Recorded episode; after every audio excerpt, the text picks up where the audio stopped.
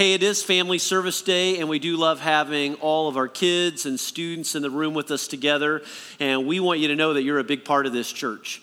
And uh, we love who you are and what God is doing in your life. And uh, man, He is working through you, and you're teaching us a lot about following Jesus too. So uh, thanks for joining us today. And I think this series is a good one. Uh, that was we get started today. My big fat mouth. How many of you know someone with a really big mouth, right? And maybe they're sitting by you right now or something. We're not going to point any fingers, right? All right, because that's just awkward. And well, anytime you point, you've actually got three fingers uh, pointing right back out you. But seriously, what we're going to do for the next few weeks is we're going to spend some time uh, looking at what God has to say uh, to us about the power and the importance of our words. All right, that our words have influence, our words uh, can do so many things, and uh, just think about some of the words that we use in our everyday lives. And so, throughout this series, we're going to talk about things like gossip, we're going to talk about things like criticism and, and profanity. But let's be honest, right as we're getting started, I know that in a series like this, uh, it's easy to start thinking about other people. You start thinking about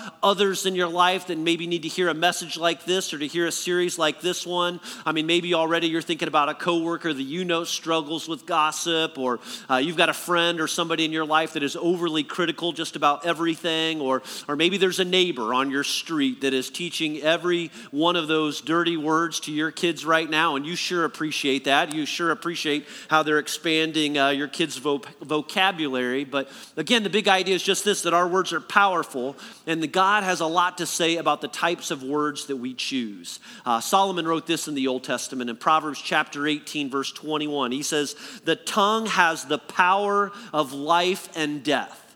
All right, the power of life and death, and those who love it will eat its fruit. If you're taking notes today with us and want to follow along, kids and adults, uh, write this down in your notes. It's right at the top there. It's just this the big idea of that verse is this that our words can give life and our words can take life.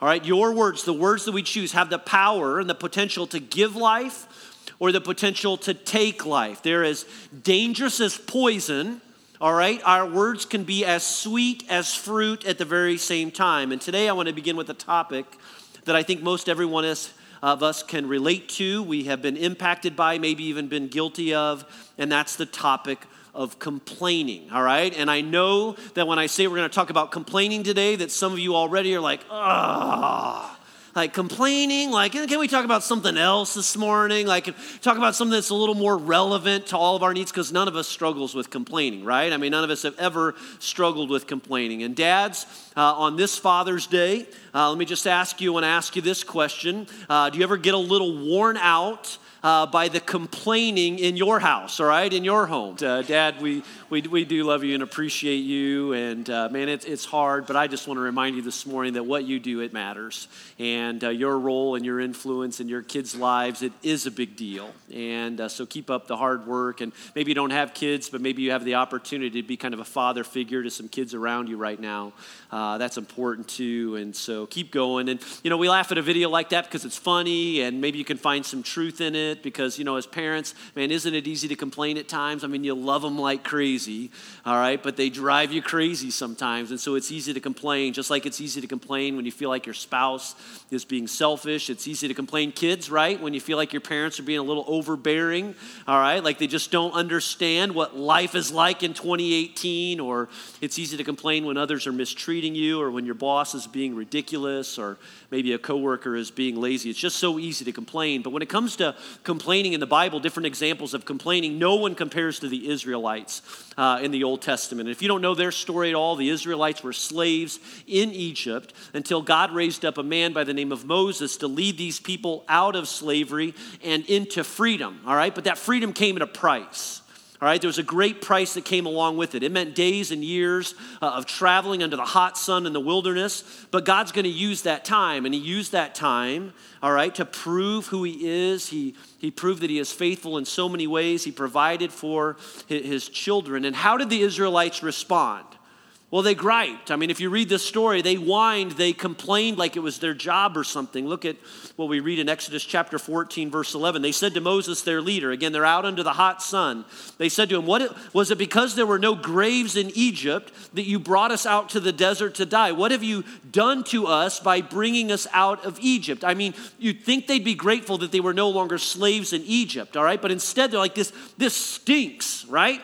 I mean, this is horrible. Like, we'd, we'd rather go back being slaves in Egypt, all right, than be out under the sun. And so they complained and they griped. And here's what Moses said about their complaining.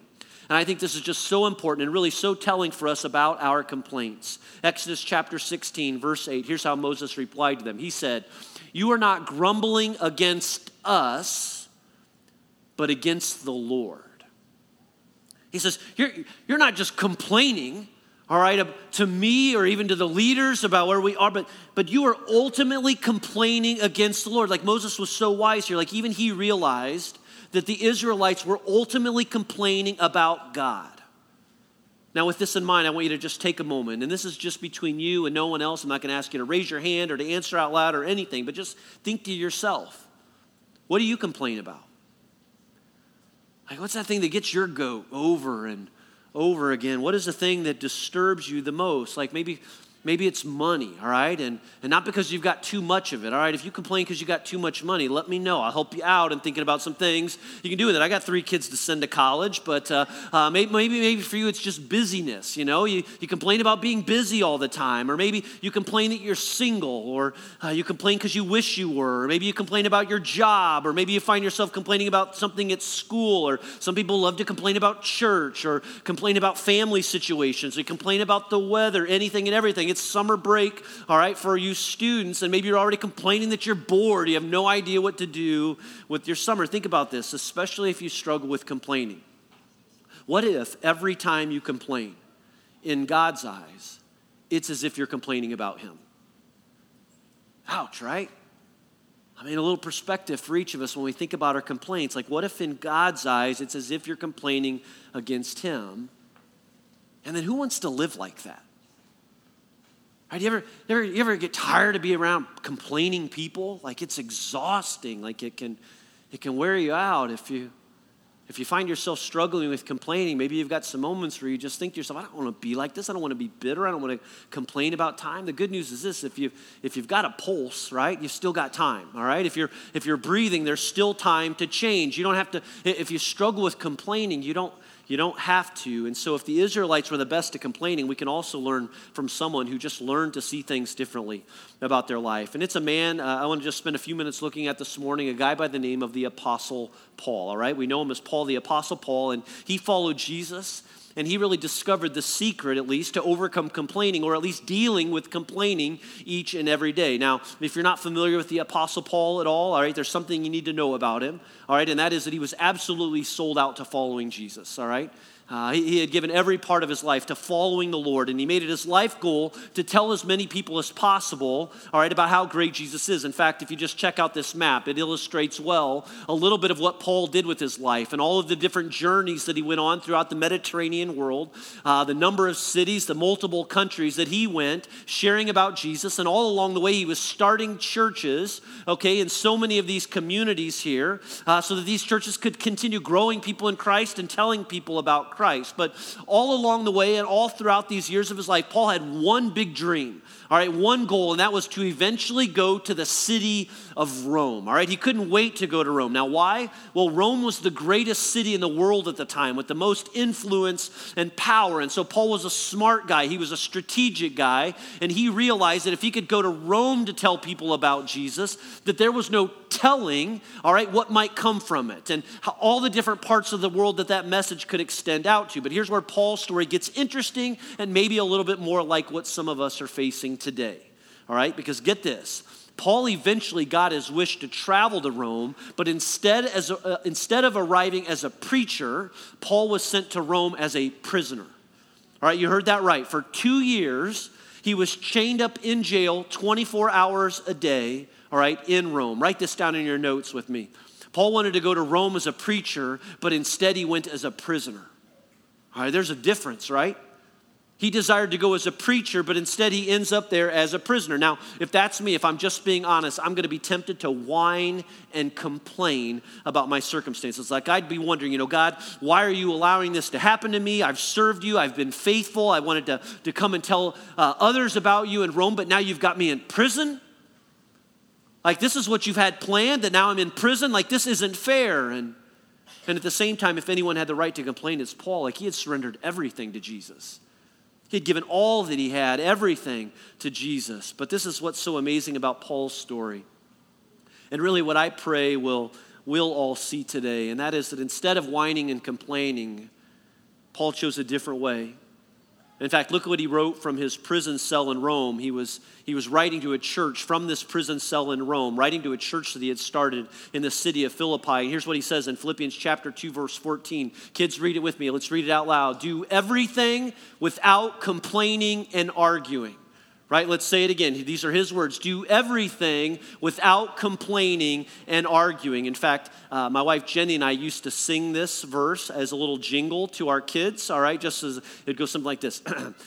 do everything without complaining and arguing. Philippians 2.14 like we made that up right? And we just like whenever they were complaining or something i just start singing it. Here's what i've learned as a parent. Sarcasm uh, with your kids right isn't a great parenting technique. Like you don't really get the results you desire really by being sarcastic with them. But if you want to give that a try uh, you can. But again these are paul's words not from a preacher all right, he's a prisoner instead. And notice that he doesn't say, try not to complain or don't complain a lot. He says, what? Do everything without complaining and arguing. And that's just a pretty high standard, isn't it?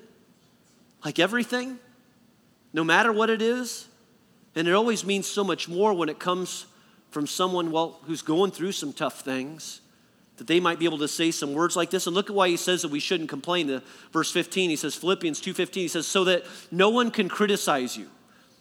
Do everything without complaining and arguing so that no one can criticize you. See there are a lot of very spiritual reasons why we should avoid complaining. And paul says that we shouldn't complain so that others can't criticize us. And we'll expand on that more in just a moment. But according to one doctor there's also some other practical reasons as well. Like get this in his book, Emotional Intelligence 2.0, Dr. Travis Bradberry says that repeated complaining hardwires the brain to guess what? Keep complaining. That the more you complain, the more you complain. Like, in other words, the more negative you are, the more likely your brain is going to be triggered to react with negativity. And so, isn't it true that we can get so used to our complaining and criticizing, it almost for so many different reasons. I, I, think for some, it's almost like it's empowering. We get desensitized to it. Maybe it's kind of an avoidance technique that, well, we just don't need to pay attention to some of these other areas in our life. And but Paul has something to say about its effects. He goes on to explain why it's so important that we don't complain. Look at the second half of verse 15. He says, I want you to live clean. I want you to live innocent lives as children of God, so that shining like bright lights in a world full of crooked and perverse people See, here's the thing. Here's what Paul knew and realized that as followers of Jesus, we have this unique opportunity to shine like bright lights in this world, in anything and everything, in this dark world around us. See, according to Paul, though, then the more we complain, the less we shine.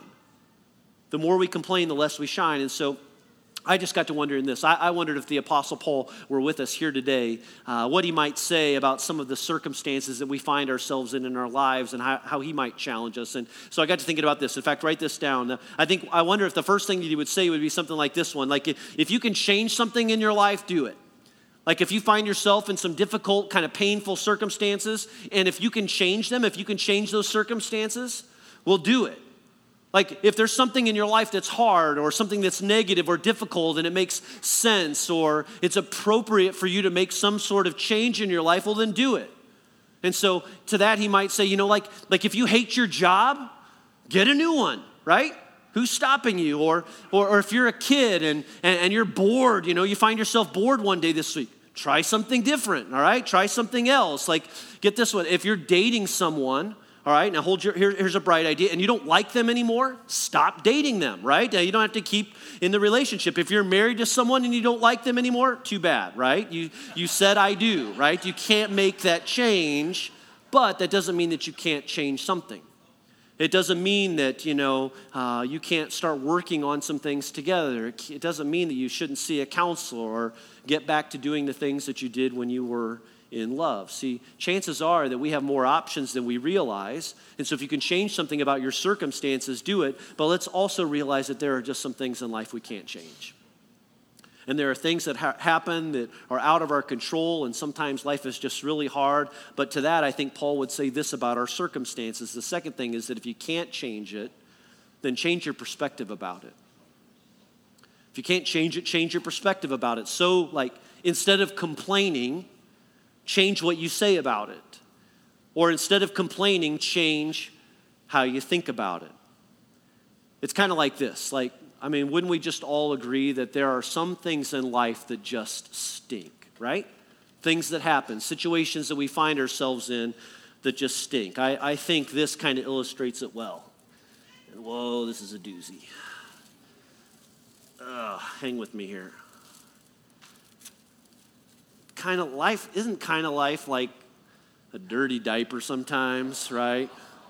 Like, man, if you just really open it up, right? I mean, you find that it's just a doozy. And, oh, I got a little my finger here, so I'll just look that up. But it's just Nutella, all right? So, or I should say, because Ben was saying this morning, don't you dare waste Nutella on that. It's, it's the generic brand, it's Walmart's version of Nutella. But man, isn't life just like that sometime? Like imagine, like if you've got a brother or sister, some of you, right, you know, and they've got a dirty diaper, like you know that it stinks and you want nothing to do with it. You want to get as far back as possible. But the truth is that life's a lot like a dirty diaper sometimes. Life just stinks. Things happen. You find yourself in circumstances that you can't control. Let me ask you this morning what is it in your life that stinks right now? For every one of us. And here's the thing if we're not careful, isn't it so true that those circumstances have the potential to influence everything about our lives? But instead of, instead of allowing that stinky diaper to ruin your attitude or, or find yourself always complaining about it or complaining about something else, like what if you could actually do something about it? And, uh, and what if there was a way to deal with it? Look at, look what Paul says again. Remember his circumstances. He's writing from jail. Philippians 2:17 he says, "But I will rejoice even if I lose my life." pouring it out like a liquid offering to God. Remember, Paul's plan was, plan was to preach in Rome, not be a prisoner in Rome. But notice what he's doing. He says, I'm rejoicing. He says, even if I lose my life. And what in the world does he mean about being poured out like a liquid offering? Well, here's the thing this was symbolic. It was, uh, it was symbolic to what a priest would do when they would offer up a sacrifice or an offering to God. And so, whether they were, the priest was sacrificing an animal or some other kind of burnt offering, what they would do is they would take a drink or they would take a liquid offering, and it was usually something expensive like honey. Most of the time, it was wine. And as the offering was being consumed, this burnt offering, they would take the liquid offering and they would pour it out over the fire. If you've ever poured something out over a campfire before, what does it do? It sizzles, right? You can hear the noise. You see the smoke rise up towards the sky. Well, the same is true here. So when Paul talks about his life being poured out like a liquid offering, he isn't talking about just ultimately dying one day, but instead he's talking about the way that you live your life right now, each day and every day, every single day. He's talking about a daily sacrifice sacrifice. He's talking about a life of surrender. And that's why Paul also said that as Christians, we are called to lay down our lives, to lay them down as Jesus laid down his life, that we can offer our lives as a living sacrifice, holy and pleasing to God. Paul says this is your spiritual act of worship every day laying down your life, presenting your life before God. Look what he says in verse 17 again. He says, just like your faithful service is an offering to God. And he says, and I want all of you to share that joy. Yes, you should rejoice, and I will share your joy. See, that was the difference for Paul, the real difference for him. The secret to overcoming complaining for Paul was recognizing that my life doesn't belong to me. I'm here for the Lord. I'm serving the Lord. I'm living for something else. I'm living for someone else. Now, to be fair, Paul was human. All right, I'm sure he had some days of complaining. I at least hope that he had some days of complaining. But what made the difference for Paul was that he was living his life for Jesus.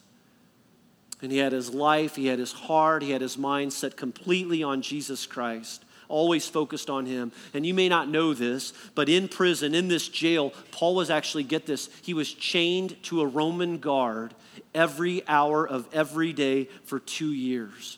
So it wasn't enough to just be confined to this jail cell, but he was also chained at the very same time to a Roman guard. But look at the perspective. Look what he has to say about this. Verse uh, Philippians chapter 1, verse 12. If you back up a chapter, he says, Now I want you to know, brothers and sisters, that what has happened to me, imprisoned, chained to a guard in Rome, he says, has actually served to advance the gospel the good news of Jesus Christ. So he's not complaining again. He's got some new perspective here. All right, he's shining like a star, really. Look what he says about it. Verse 13 he says, As a result, it has become clear throughout the whole palace guard and to everyone else that I am in chains for Jesus Christ. What's he saying? I think he's saying this. You know, you might say that I'm in, in a prison, that I'm being punished, that my days and my life are over. No way that even in a prison cell, I'm not going to look at it like that because instead I'm living for Jesus Christ.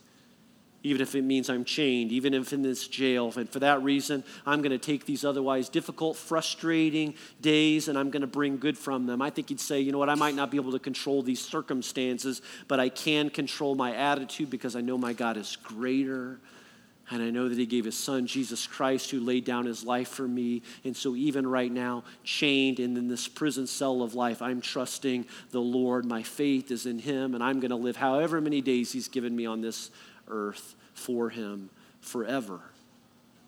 In prison, chained to a guard. And so, guess what? Every day, Paul had a, the opportunity to share his faith and to share his love with that prison guard that he was chained to. Paul envisioned preaching in stadiums, but instead he got a very small audience, one person at a time. And what did he say? And now the whole palace guard knows. And the message of the gospel is advancing, and people are finding their way back to God. Before we close this morning, let me just ask you what are you chained to right now in your life? What has you chained? What's holding you back? What's affecting your attitude? Maybe for some of you, it's a difficult marriage. It could be a financial nightmare right now. Maybe a terrifying health situation. Maybe you are the victim of some past pain or some present pain. Maybe you're in a dead end job right now and not sure where to go. Maybe you've lost all hope in humanity. Maybe for some of you students, you're already dreading going back to school in the summer or at the end of the summer. If you've prayed about it, if you've talked it through with the people that you love, people that are closest to you, if you've prayed with a spouse or a parent, maybe you've talked with a counselor, I just say if there's something that you can change about your life and it's appropriate in your circumstances and still honor the Lord, well, maybe you need to do just that. But if you can't change them, I guess what I want to say to you right now is that whatever it is that has consumed you, it doesn't have to control you. It doesn't have to ruin your life, it doesn't have to sour your mind or your words or your faith. Your prison doesn't have to ruin your life. I had the opportunity to talk to a young man a few weeks back. He was a young man who was in the classroom where the incident took place at Noblesville West Middle School. And I was talking to him after the prayer event that happened in the park here in Noblesville on that Saturday night. And so I just wanted to catch up with him for a few minutes. I knew he was there. I knew he was probably hurting. He was telling me a little bit of his story. And I loved what he had to say. He said, You know what? I'm hurt. I'm scared. But then he said this He says, But you know what? I believe that God wants to use me.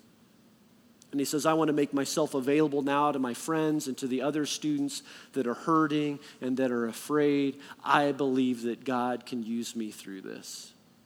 And I just got to tell you, that boy ministered to me in such a powerful way that night because it was like he was just saying, you know what, I can't change what happened, but I'm not going to let it ruin my life either.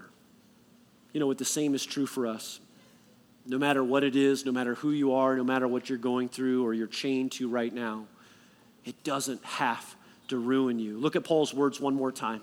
Philippians 2 17 to 18. He says, But I will rejoice even if I lose my life, pouring it out like a liquid offering to God, just like your faithful service is an offering to God. And I want all of you to share that joy. Yes, you should rejoice, and I will share your joy. I love those two words right in the top Paul says, I will rejoice there, uh, right there, even if. Even if. Because isn't that what usually consumes us? The what if? What will come from this? Those things that I can't control. And Paul says, you know what my faith is doing for me? Even if. Even if I lose my life. Even if it doesn't end the way that I'd like. Even if it gets worse. Even if I can't change what happened. And do you know why Paul was able to live and, and could say these things? To live this way and say these things? Because he wasn't living for himself. He was living for Jesus Christ and through Jesus Christ. And do you know what I know about Paul and, and, and from studying his words in his life? Like, I'm confident that Paul spent time with Jesus every single day. That Jesus was the person that he rushed to, that he was praying to Jesus, that he was thinking to Jesus about Jesus, that he was crying out to Jesus when he needed him. Because I'm sure Paul had some frustrations. But do you know what he did with those frustrations? I believe he took them every single day to God. Every day. He took them to the Lord. You see, you and I are going to have tough times. We're going to find ourselves in some frustrating circumstances. We're going to get upset. And so it's what we do with those frustrations that really matters. And I think more than anything, what we can realize today is that we can always take those to the Lord.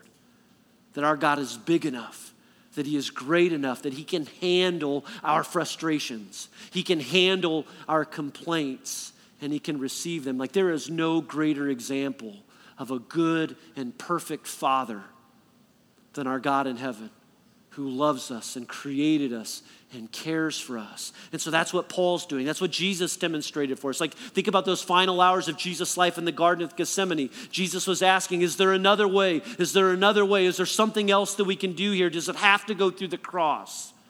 And the Father's like, Yes, it has to go through the cross.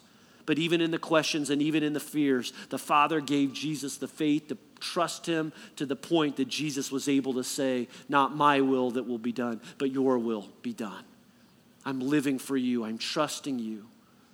Sound familiar? Like, even if not my will, even if not my will. They kind of sort of have the same ring to them. And that's the beautiful thing about our faith in God. And that's the beautiful thing about having a relationship with God. That what He did for Paul, and what he did for Jesus, he can and will do the same for us too as we trust him. See, the wonderful truth, the good news is that we have the very same access to God that Paul did and that Jesus did. And he can handle it. And he loves us. And he loves to draw us in as we trust him and as he grows our faith and gives us the ability to keep living for him no matter what we go through. Let's pray. Want to take just a moment with you as we pray, with every head bowed and every eye closed, and just ask you to be real honest with yourself and even the Lord this morning. What is it that's giving you grief today? Something that you're chained to right now, something that has you imprisoned, something that you find consuming your mind and your words and fear and frustration. What is it? Is it there one thing this morning? And, and He already knows. God already knows, but maybe can you just acknowledge Him and acknowledge that with Him right now? And, and maybe for you, it's just a prayer of desperation. And maybe you need to say these words today. Maybe you just need to say in, in your own words. They don't have to be fancy. He knows our heart. He just wants to hear from you. He wants you to be honest, but maybe just say, Lord, I need your help. God, I need your help. I, I need to hear from you. I, I need to see you. I need, I need a reminder here this morning. I need, I need an answer. I need wisdom. I need direction. I need peace. I just need peace in my life. It's like there's a war going on in my life, and, and I just need peace today. You can tell him what you need this morning. And I'm praying that maybe even before you go, that he'll respond to you in some powerful way with reassurance, with hope, with love. Just a reminder that he cares, that As his word says that if we trust him with all of our heart and lean not on our own understanding and acknowledge him that he will make our paths straight, I pray that he will make your path straight today and increase your faith in him. Maybe even just pray those words this morning Lord, give me the faith to trust you. I'm barely holding on, but give me the faith to trust you. So, God, we thank you for being a God that cares, that loves, a perfect Father. Help us today. Help us each day, Lord, to live for you. Give us faith to trust you, even when we feel defeated and hurt. And help us to shine like stars through it all, no matter what it takes, as we put our faith in you. It's in Jesus' name we pray. Amen.